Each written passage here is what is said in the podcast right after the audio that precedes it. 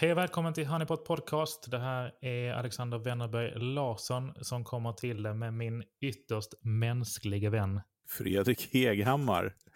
Jag älskar att du bäddar in temat i när du presenterar mig. Förra avsnittet så var jag ärlig och nu är jag mänsklig också. Det mm. målar upp en fin bild av mig. Um, idag ska vi prata om uh, någonting väldigt spännande. För vi ska prata om vem löser vi vad till och vad är det egentligen där bakom?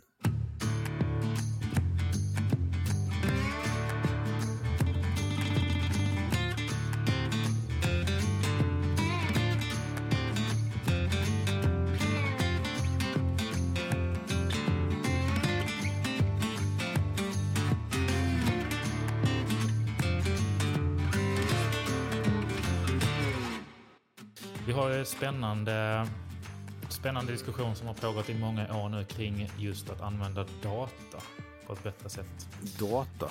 Data. Data. Spåthall. Kom det lite halländska där? Jag har, ja. lite, jag har lite, jag är född och uppvuxen nere i Malmö. Mm. Men min det är svårt att hitta av, data på dig där. Men det, det, det, det, det, Men min mammas sida av släkten är faktiskt från Halmstad. Du ser, det lyser igenom emellanåt. Exakt. Mm. Nej, men data har varit i data har varit i eh, ropet i många år nu. IBMs eh, vd kallade det väl för några år sedan för det nya guldet. Det Verkligen. Som jag också har varit i diskussion med, med väldigt många personer är just hur vet vi om datan ger oss rätt svar eller inte. Um, och det tänkte vi prata lite grann om idag. Ja, men och jag har också nämnt det förut, nämner det igen, att eh, datan som har kommit nu under pandemin, får vi väl säga, eh, 2020 och eh, halva 2021 åtminstone, eh, är ju helt schizofren för, den, alltså för de här tolkningsalgoritmerna. För att mm. datorer har använts av hela familjen hemma och eh, IP-numret har både köpt barnkläder och eh, vuxenkläder och eh, ja, alltså det måste ju vara väldigt schizofrent i datavärlden just nu, om man säger så. Verkligen. Eh, och vi trillade ju över en eh, studie en undersökning eh, nyligen som tittade just på det här med trafiken också i datan. För att det är någonting som vi tittar väldigt, väldigt mycket på. I de flesta branscher så tittar man väldigt mycket på nättrafik eller trafik och beteenden i produkter och på hemsidor och på nätet överlag. Precis. Vilka interagerar, vad gör de, när, vad, liksom, vad finns de och sådana saker. Ja. Exakt. Och det som är, eh, var lite förvånande eller nästan lite chockerande var att tittar man på den trafiken, nu är det här siffror från 2020, så förra årets totalsiffror, eh, så är det sammanlagt 41 procent av all trafik på internet är från bottar. Det vill säga Precis. inte från människor. Eh, och varför är det då så? Med att vi har 41% av eh, trafiken från bottar? Jo, det är ju för att, och i det här fallet har man ju då delat upp det i bad bots versus good bots. Alltså eh, har man goda intentioner eller, eller vad säger man? ondskefulla intentioner. Men visst, visst är det också att det är mänskliga bottar så att säga. Det är, är sådana här likes-farmar och sånt också, eller hur? Exakt, det är allt ifrån liksom, vad ska man säga, skript, alltså som eh, scrapar data till, eh, till mm. likes-farmar, till att man sätter upp massvis av fake-konton för att driva påverkan eller... Eh, Precis, det är det jag menar med like-farmar. Och jag tänker, ni som inte känner till det fenomenet är att man kan ju, alltså, det är hur lätt som helst att köpa 10 000 likes på på sitt Instagram-konto. Och jag, jag, jag, gjorde en väldigt kul sak en gång när jag var och hälsade på min, eh, min bror och så sa jag till hans son då som var, han var 13 år då, så han höll på med Instagram, så sa jag så här att jag är väldigt känd på Instagram. Han bara, nej lägg av liksom, du är ju min farbror typ. Så här, ja men ta en bild på mig när jag åker ut i båten här så ska du få se att det kommer sjukt många likes. Han bara, ja visst. Så, här. Så, han, så tog han en så här skitful bild på mig när jag satt och vinkade i båten. Så här. Och så på vägen in, alltså vi skulle köra med båten in till bryggan och då köpte jag 5000 likes för 300 spänn. på den bilden. Och han bara, fan, shit, du är ju skitpoppis ju. Jag bara, jag sa ju det liksom. Man ska inte tro på alla siffror man ser. Eller hur? Nej, men eh, tillbaka till ämnet. Förlåt, det var en parentes, men det var ändå en rolig grej. Eh, 41 procent utav besöken då, alltså som är runt på internet på webbsidor, tjänster, pollar, eh, likes, bilder hit och dit, är inte av en mänsklig karaktär, utan det är algoritmer eller eh, en person med 17 000 telefoner uppkopplade som tar betalt för att lajka grejer. Helt enkelt. Fan, nu hackar det för mig här alltså. Inte här. Uh, vad störigt. Men det är en väldigt bra... Det blev en väldigt bra... Där, du kan klippa där. Ja, okej. Okay. Var slutar du någonstans då? Eh, att 41 procent, äh, tillbaka till ämnet, 41 procent är mm. alltså la, la, la, la, la, helt mm. mm. enkelt. Mm. Precis, och det som är det intressanta där tycker jag, det är ju vem är det vi egentligen bygger våra tjänster för då? Om det är så att vi börjar titta på all den här datan, all den här trafiken som underlag för att ta beslut. Exakt, och speciellt de också som jobbar med growth hacking när man tittar på så här, ja men hur många likes fick den där bilden istället för den bilden och, och så där. Och, oj, eh, det är de flesta som interagerar med vår produkt är 22.30 på en måndagkväll. Det kanske inte alls det, det är då en bot, eh, liksom, algoritmen går igång. Liksom. Precis. Jag har haft den här diskussionen, jag var inne på det här precis ny, nyligen också, att jag har haft diskussioner med många de senaste åren om att man inte ska lita blint på data. Eh, att ja. det, det, som är superviktigt, och jag vet om att vi har tjatat om det i många avsnitt, men kraften i perspektiv som vi och du har tjatat om mycket Fredrik, eh, det som är superviktigt i när man ska jobba med den här typen av beslut och underlag, det är att förr eller senare måste ni prata med människor. Ja, eh, och även om man pratar med människor då så eh, är det ju så att när man jobbar med online-service och sånt så kan det ju fortfarande vara bottar som svarar på dem också. Och, och dessutom så ljuger vi människor väldigt bra. Så jag tycker fortfarande det mest effektiva sättet är att få in x antal representanter i ett rum, helt enkelt. Mm. Och, och eh, intervjua, jobba, få liksom direkt från hästens mun, som man, säger man än så på svenska? Straight from the horse's mouth. Jag vet inte faktiskt. Hästens mun, det låter, ju, låter inte som man kan få ut något vidare bra därifrån. eh, nej, men ni fattar att det, det är fortfarande det här design thinking-elementet som är väldigt intressant. Och jag tycker eh, den här väldigt slitna nu eh, vid det här laget, eh, milkshake-storyn från Clayton Christensen på Harvard Business Review, är fortfarande väldigt relevant när man då börjar med att titta på data som de här insights-företagen tog fram eh, men att när de väl då tittade på, frågade människorna utanför, alltså de stod 18 timmar utanför ett McDonalds och, och tittade mm. på hur de, hur de interagerade med produkterna och vad de gjorde hit och dit gav ett helt annat resultat. Mm. Men kan du inte dra den lite kort för de som inte har uh, hört den eller inte insatt i den?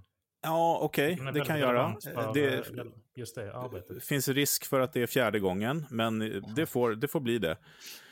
Ja, men McDonalds skulle göra den perfekta milkshaken och de anlitade då eh, PR-byrån tror jag som var väldigt duktig på eh, att ta in data och sånt. De kollade på vad målgruppen ville ha och sånt och fick väldigt relevant data för, för liksom just det här och eh, tog fram den perfekta milkshaken helt enkelt. Nu, nu, det här är snabbversionen nu jag pratar. Det gav inget vidare resultat. Eh, och då pratade de med Harvard och de, då sa Harvard då, och Clayton, eh, som tyvärr är död nu då, en professor där, att eh, vi vill applicera design thinking på det. Så vi skickar ut några och står utanför McDonalds och tittar på eh, hur, eh, ja men vilka köper milkshake och varför? Och då pratar han det här jobs to be done. Eh, för att då de som hade tagit fram då den här perfekta milkshaken hade ju tagit fram den för att utgöra ett jobb, det vill säga vara till den här fantastiska början och friesen och sånt till en middag kanske, eller lunch och sånt. Men när de väl stod utanför det, så döm om förvåning, så var det de flesta köpte milkshake på morgonen. Och de eh, anlitade då, som man säger, den här milkshaken till något helt annat än vad då den här andra eh, datan hade visat. För att de köpte den för att eh, hålla dem sällskap på morgonen när de åkte, pendlade i bilen helt enkelt. Det tog 23 minuter tydligen att sippa upp en sån här milkshake och de blev väldigt mätta och hit och dit. Det var inte så nyttigt då, då men det, det, är då man ska börja titta på, okej, okay, folk vill ha någonting som tar 23 minuter att sippa upp eh, på morgonen och de vill ha det som frukost och för att hålla sällskap. Eh, då kanske vi ska göra den nyttigare. Ja, ni fattar, då ska man lösa andra problem. Och dessutom så frågar han vad brukar ni anlita för andra produkter för att göra det här jobbet åt er? Ja, men ibland en bagel, ibland en bar hit och dit. Så det öppnade upp segmentet för dem, att de kunde helt plötsligt sju gånger större blev liksom segmentet då eh, att ta fram lösningar för. För då kunde ju McDonalds helt plötsligt erbjuda bagel och bar också. Så att det är det. Ja, men det, det, och det här fick de fram då genom att faktiskt stå på plats och titta på folk. Det vill empatisera dem i slutanvändaren helt enkelt, som design thinking handlar om. Jag tycker den, här, den är jätteviktig den här storyn faktiskt. Även ifall vi kanske har dragit den tidigare så är den, tycker jag den är superviktig. För att det, det som den berättar för mig det är just vikten mellan att självklart kan man fatta beslut på ganska mycket beslut på data och liksom råa siffror och dataunderlag om man använder det och analyserar det på rätt sätt. Men risken för att lösa teoretiska problem istället för verkliga problem, den är enorm om man ja, inte också precis, pratar med människor. Precis, för att eh, jag tror att essensen av det hela är det här med jobs to be done, alltså det vill säga mm. vad, låter så konstigt när man säger det, men vad anlitar jag den här produkten och tjänsten för att göra för mig? Mm. Liksom, mm. helt enkelt. Eh, och, och då kan man ju både bredda segmenten men också, också eh, spetsa till det såklart. Jag menar, om jag köper en tröja på H&M är det för att jag vill ha senaste modet eller är det för att hålla mig varm eller är det för att jag tänker på hållbarhet? Det finns ju massa olika grejer man kan titta på. Liksom. Ah, det var mm. för att det är billigt. Liksom. Okej, okay, då jobbar vi med det. Eh, men, men tillbaks lite grann till temat det här med att eh, då internettrafiken, att 41 procent tydligen då, och vad jag förstått så är det mer nu till och med, mm. är då inte mänsklig, utan det är bottar som tycker och tänker utifrån en algoritm som någon har bestämt. Det gör ju att eh, vi är lite vilse helt enkelt. Ja, precis. Och den, den, precis som du var inne på så ökar den ganska kraftigt varje år, den här siffran. Så den är ännu högre nu än vad den till och med var tidigare. Det som är lite intressant, just det som jag var, vi var inne på tidigare med skillnaden mellan bad bots versus good bots. Det är att, så som man skulle kunna kategorisera det egentligen också, det är att bad bots är eh, eh, om man, om man säger så här, good bots, det är ju skript som ofta handlar om, om, om att hämta öppen data. Eh, eller förhållandevis ofta i alla fall. Eh, och det är i sig väldigt sällan olagligt, eh, men utgör ju fortfarande ett problem ur, ur, ur användarstatistikperspektiv. Det som däremot är lite läskigt med bad bots, det är ju att de eh, har lyckats bygga algoritmer och beteenden i dem som gör att de agerar på ett väldigt, väldigt mänskligt sätt. Vilket gör att de blir ganska svåra att upptäcka också. Ja, men absolut. Och eh, man sitter ju väldigt sällan, eller nu, nu eh, killgissar jag lite grann, eller generaliserar i realtid och tittar på det här, eller det är väl de, de som jobbar med growth hacking gör väl det i sådana fall, som man ser spikar och sådana saker. Men det, går, det är klart att det går att hitta mönster på allting eh, och är det ett återkommande mönster. Men å andra sidan så, de här bottarna är så smarta så de har ju också randomisat tidpunkter och sånt, för de testar ju också när det är bäst hit och dit. Men lik förbaskat då när man jobbar med innovation, om vi ska försöka dra det ditåt då, då för att det här används ju i alla möjliga kategorier, alltifrån att lajka bilder hos influencers hit och dit. Men det är ju liksom när vi går ut och testar saker och ting. Att vi försöker få in datan om man gillar grönt eller rött, liksom. Då eh, kan den bli väldigt missvisande om det är så att det är bottar som är ute och tycker till. Mm. Och sen så kan man ju också tänka sig om vi bygger tjänster då, baserat på den här datan, då kommer vi till slut bygga tjänster som är av bottar för bottar. Ja, precis. Det, blir det är lite spännande. Det, blir ju det blir en helt det blir en loop. Liksom. Ja, verkligen. Det blir bottar som bygger tjänster för bottar. Vad ska vi göra då? Sitta och titta på medan de bråkar med varandra. Koppar hem. Man kommer hem eh, till sin uppkopplade kyl och helt plötsligt står det liksom massa grejer som man inte tycker om. Eh, det är lite spännande. Å andra sidan så det här med att köpa saker och ting, jag vet inte, brukar du handla på ett och samma ställe typ, eller? När det kommer till? Mat, till exempel, det, mataffär? Alltid.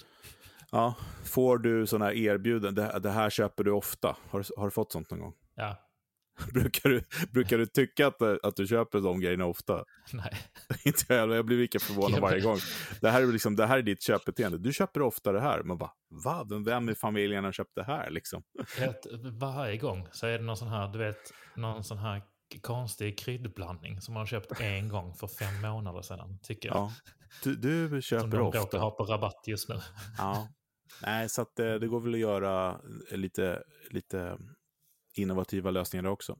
Men, men ta med den här aspekten och än en gång, jag har tjatat om det här, det blir mycket så här tjata, men det, det handlar väl om att, att, banka in också lite grann. Det här med att testa på fem stycken i målgruppen. Mm. Gör man en sån här stor dataundersökning som folk gör hela tiden och betalar massa pengar för, ta in en referensgrupp på fem stycken och, och vikta det liksom mot den här datorn du har fått, så ser du i alla fall om det är åt rätt håll eller om den är helt ute och cyklar. Mm. Det är ett tips. Precis. The Rule of Five, heter den det? Jag vet inte, vi kan väl kalla den det nu. Fab Five. Var inte det Fab något five. An använd Fab Five-metoden från Fredrik Hägghammar. Ja, precis. Ska säkerställa data. Fab Five, det var de här killarna som kom in och, och fixade ja, till styling, den. Styling ja, just det. Ja, men styla, styla datan helt enkelt. Det kan vi gå med på. Ja. ja. Eller bara Freddy Five eller något. Freddy Five, Freddy Hagis. Ja. Ja. ja, men använd ja. Fab Five-metoden från Fredrik Heghammar om ni ska säkerställa data i alla fall. Ja, eller applicera design thinking helt enkelt på det ni ska mm. göra så kommer det lösa sig riktigt bra. Och kolla in det där, Clayton Christensen på Harvard, eh, Harvard helt enkelt. Eh, och sök på Harvard och Milkshake, eller Harvard och McDonalds, så kommer ni få se. Han, han har spelat in tusen videos när han berättar den här storyn. Och han gör ju det såklart mycket bättre än vad jag gjorde. Mm. Tyckte du gjorde bra också. Men eh, det, vi har en, vi har en hästvedarson. Ja, jag tänkte precis säga det. Han ringer eh, in. Hästsäljaren. Hästsäljaren. Han är hästsäljaren, hästveda. han är... det, för er som inte känner till det så är Hästveda en liten ort i norra Skåne. Trevligt. Vad vi kollade häromdagen var 1400 invånare tror jag. Någonting sånt. Mm. Mm alla är väldigt smarta och duktiga och fantastiska, precis som Robin som nu kommer med sin Lilja funderar. Jajamän. Lilja här. Eh, jag har funderat på en sak.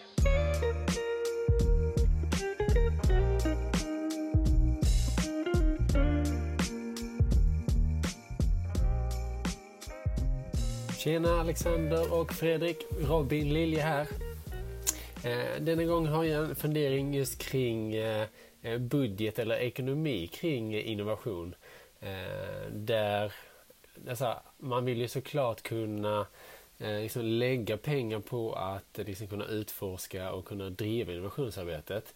Men så här, hur budgeterar man för liksom, olika innovationsprojekt? Liksom så här, vad får de kosta? och det har såklart, hänger såklart ihop med liksom, hur lång tid det tar och så vidare. Det ska vara intressant att höra hur eh, ni ser just på ekonomin kring det. Eh, men också om ni har tips såklart på hur eh, man kan helt enkelt spara pengar eller ekonomi på att till exempel, jag vet inte, kunna göra det snabbare sen. Men det skulle vara intressant att höra era tips på det. 70, 20, 10. 70, 20, 10. Ja du. Det är intressant därför att du det är ganska ofta du tar exemplet där du säger det handlar om att kunna göra det på två veckor och två, två veckor och 5 000 kronor istället för två år och 5 miljoner. Eh, ja, eh, men... Ja, precis. Vi, jag backar lite på den. Säger, man behöver kvantitet för att hitta kvalitet. För att vi mm. vet, eh, forskningen visar och erfarenheten, om du frågar oss då, som jobbar med det, att vi behöver representation och perspektiv i processen. Vi vet också att ju fler perspektiv som är olika, ju mer kommer man misslyckas. Och de misslyckandena måste man göra till timmar och tusenlappar istället för månader och miljoner. Mm. Men det betyder ju inte att vi ska lösa någonting för på timmar och tusenlappar, utan det betyder att vi kan göra 20 stycken timmar och tusenlappar innan vi kommer upp i månader och miljoner.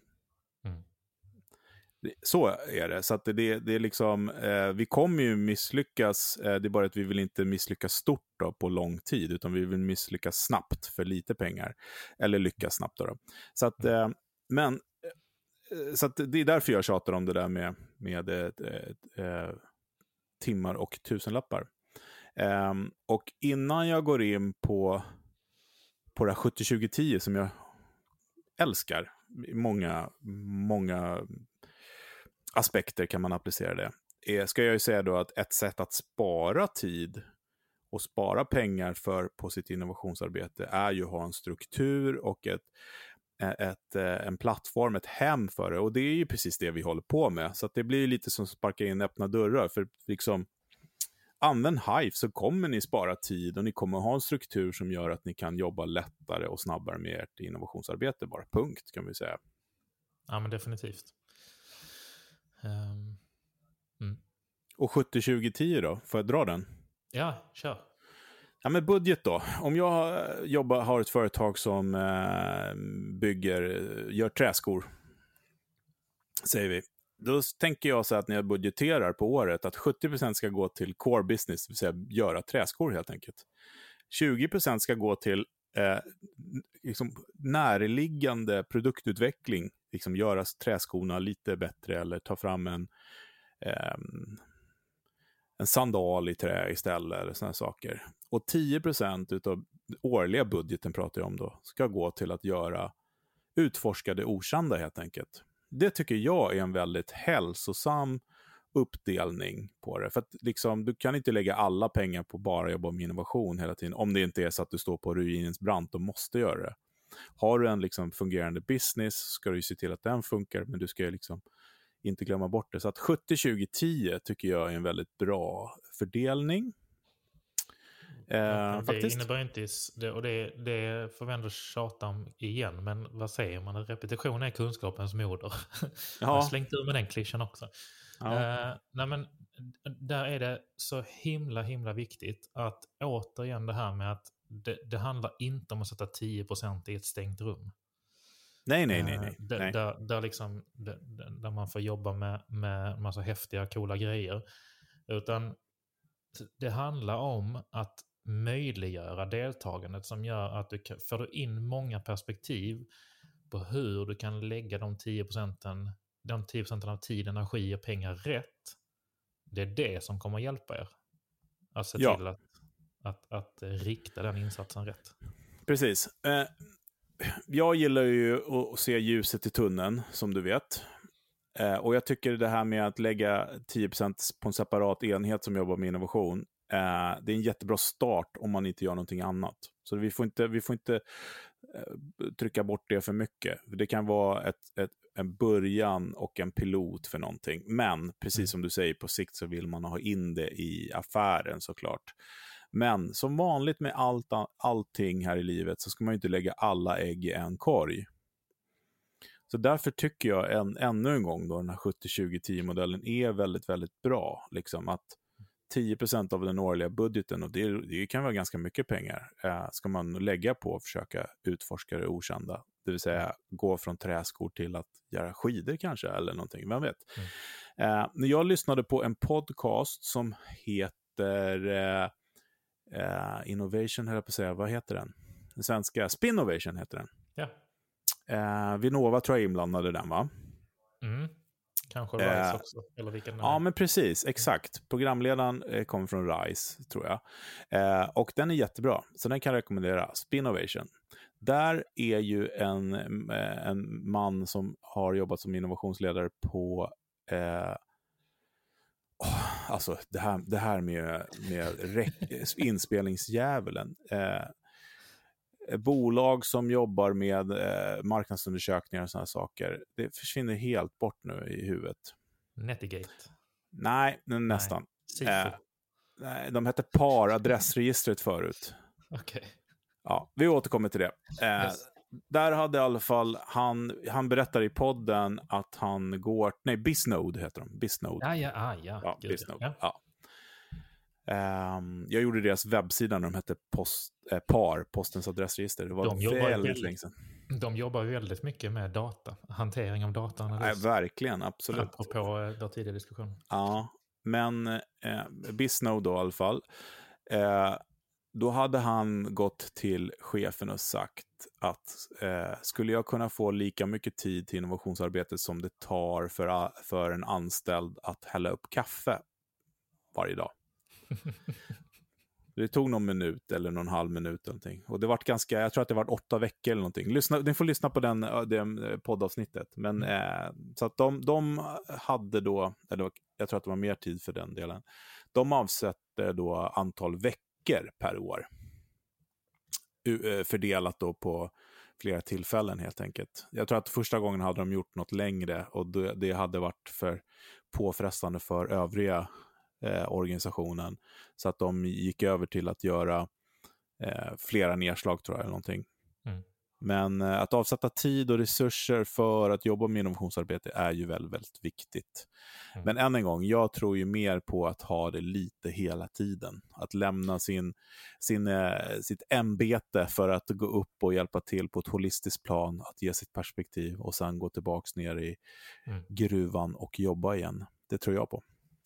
Jo men definitivt. Och det som du var inne på också med att det är inget fel i sig att avsätta en eller x antal personer som jobbar i team eh, specifikt med det här uppdraget. Men det jag menar på är också att, att, att ge dem rätt förutsättningar eh, handlar till ganska stor del om att ge dem förutsättningarna att kunna hämta in rätt information och data från andra människor när de behöver det.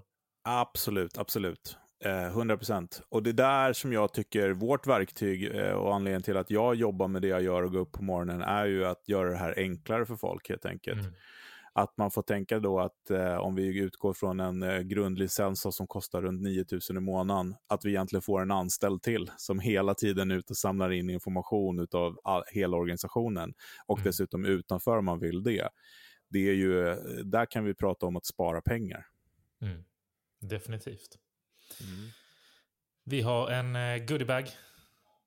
Det känns ju som att vi har gett massa goodiebags redan, men vi fortsätter att ösa i. Ni får inte bara den här sågtandade kniven, ni får också den här slipen.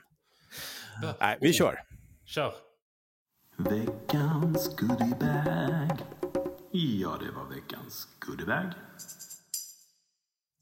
Veckans eh, pre-goodiebag apropå det som, vi precis, det som Fredrik precis kastade ur sig, det är att eh, gå in på YouTube eller vad man nu vill söka upp den och söka på en sketch som heter Ett kilo mjöl med Grotesco. Ett kilo mjöl med Grotesco, ja. precis. Det bjuder vi på. Men det är inte därför vi är här, höll jag på att säga. det är det inte. Vad är veckans goodiebag? Veckans goodiebag är ett verktyg som heter OnePulse. Um, och det är ett verktyg som handlar om att just kunna fråga människor och inte bottar uh, efter Precis. svar när man behöver undersöka saker och ting.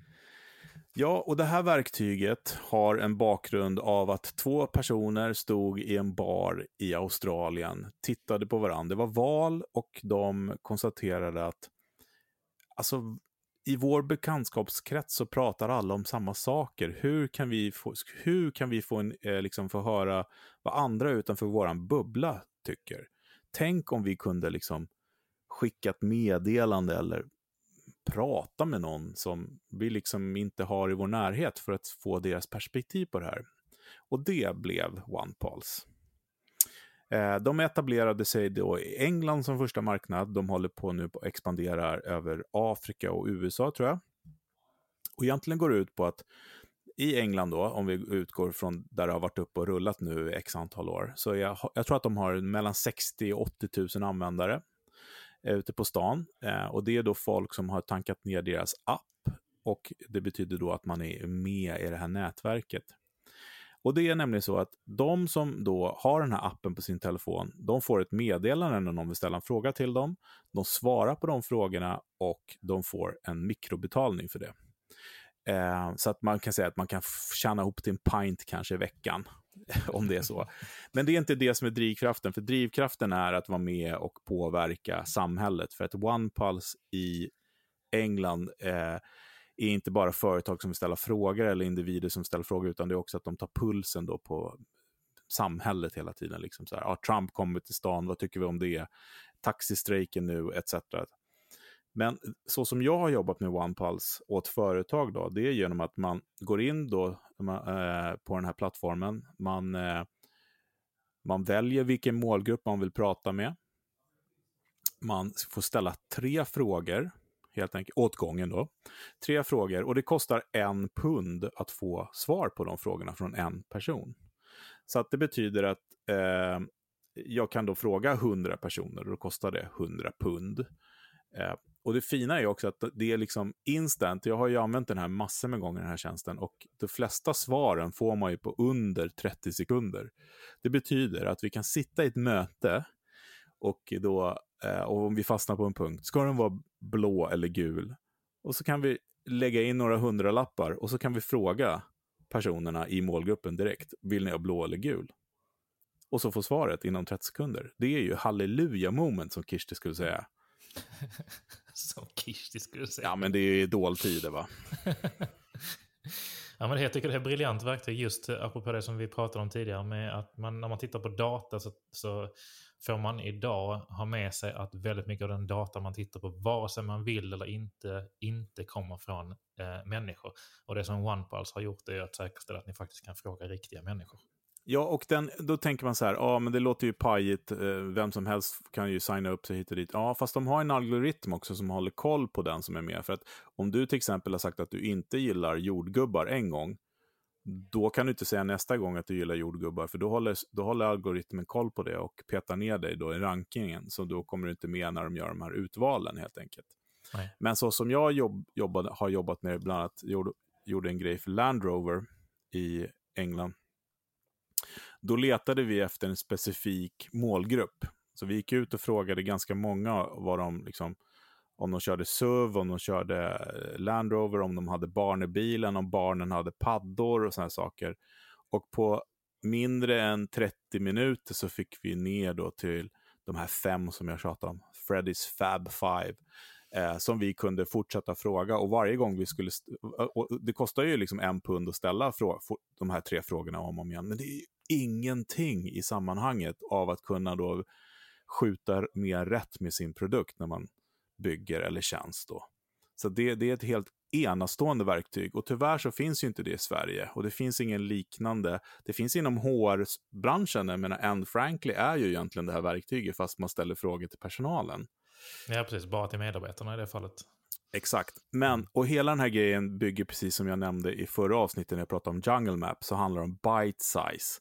Det betyder att borta är de här stora undersökningarna, enkäterna. Eh, istället så ställer vi relevanta frågor i realtid, till, alltså, som vi kan agera på direkt och inte eh, ja, men, nu handlar, det, nu handlar det här om OnePulse, nu handlar det inte om Anne Frankly, det får bli en annan goodiebag. Men den här liksom årliga rapporten, hur mår du på jobbet? Ja, jag mådde dåligt i fjol. vad, ska, vad ska du göra åt det nu liksom? Exakt. Eh, då är det bättre att säga, hur mår du idag? Ja. En kort och gott, liksom. Verkligen. Än att fråga hur mycket röker du, hur mycket har gått i vikt, hur mycket super du mm. och uh, har du mycket på jobbet uh, mm. ett år efter. Liksom. Mm. Ja, nej, men så bite size um, uh, marknadsundersökning, OnePulse helt mm. enkelt. OnePulse.com. Jajamän. Det var veckans goodiebag och det var också allt för oss den här veckans avsnitt. Men vi säger som vanligt att eh, allting som ni har hört oss säga här, vi vill jättegärna ha era åsikter, kommentarer och tankar och frågor och funderingar kring det. Så att vi finns tillgängliga för er på Facebook eller LinkedIn eller var ni nu hittar oss någonstans. Eh, så se till att följa oss där och connecta gärna med oss och diskutera i kommentarerna kring det vi pratar om. Det skulle vara superhärligt att höra vad ni, vad ni tycker. Verkligen, och jag skulle också vilja ha lite topics av ni som lyssnar. Vad tycker ni att vi ska prata om? Eh, vad tycker ni eh, att vi ska ta upp och fun ha funderingar om och eh, dyka ner i? Det får ni gärna skicka in. Gör det. Tills mm. nästa tisdag så är fortsätt innovera så ses vi snart igen. Innovera mera. Hej på er! Hej hej!